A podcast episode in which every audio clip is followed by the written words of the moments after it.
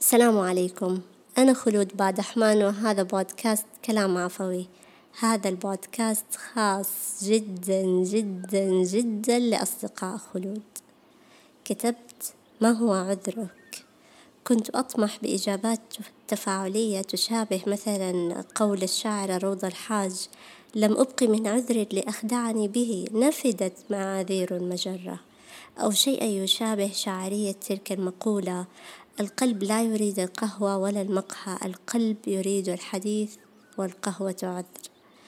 بيد أني لم أحصل إلا على إجابات عملية ومهنية بحتة كالظروف والمعيقات والمسؤوليات والكثير من الفضفضة. وهذا يأخذنا نحو أفكار عدة. تتوقع الناس منك شيئا واحدا ويرونك فيه بينما أنت مجموعة من الأشياء يصعب اختزالها. المبدعون في فنون عدة تخيفهم القوالب والتصنيفات يتهربون منها يشعرون بثقلها وعبء أدوارها.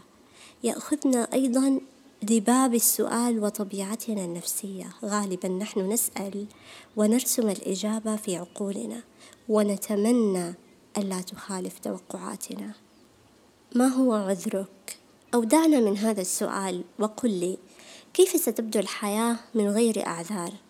هل يجب أن تكون الأعذار مقبولة؟ ما معيار قبولها؟ ومن الذي يحدد هذا المعيار أصلا؟ هل يجب أن نملك مرونة أكبر في تقبل الأعذار؟ هل يجب أن نتفنن في صياغة العذر ونبذل لأجله جهدا أكبر؟ أحب أن يملك الإنسان أعذارا حقيقية وأن يساعد الآخرين لأن يكونوا حقيقيين معه بأعذارهم لأن هذا لا يدل إلا على الوضوح. أحب أن يكون الإنسان في تعامله على وضح النقى الوضوح قيمة عليا وسمة جميلة حين يكون مطعما بالأسلوب الحسن.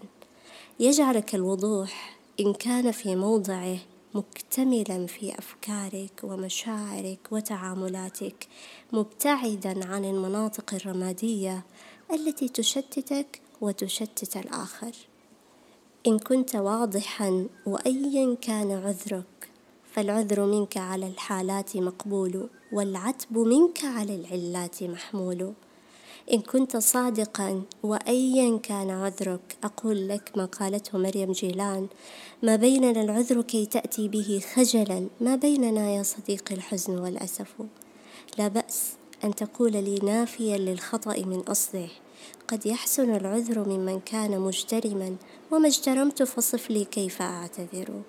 وأحيانا في خضم الحياة يجب أن تقدم العذر لنفسك.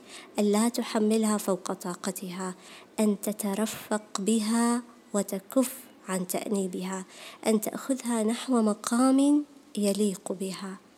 ما هو عذرك؟ سؤال يصادفنا بشكل مستمر وبأشكال عدة. في تقصيرك في اللحظة التي تقرر أن تواجه بها نفسك حين تفكر بأحلامك المؤجلة وحين هنا أقف لتكمل النص أنت بعيدا عن تصوراتي والقالب الذي ستضعني أنت فيه. هنا المساحة خاصة بك. هنا المساحة تشبهك وتلائم حالك. شكرا لاستماعكم. لا تنسوا مشاركة الحلقة مع الناس اللي تحبوهم بس اللي تحبوهم ونلتقي بإذن الله تعالى في حلقات قادمة.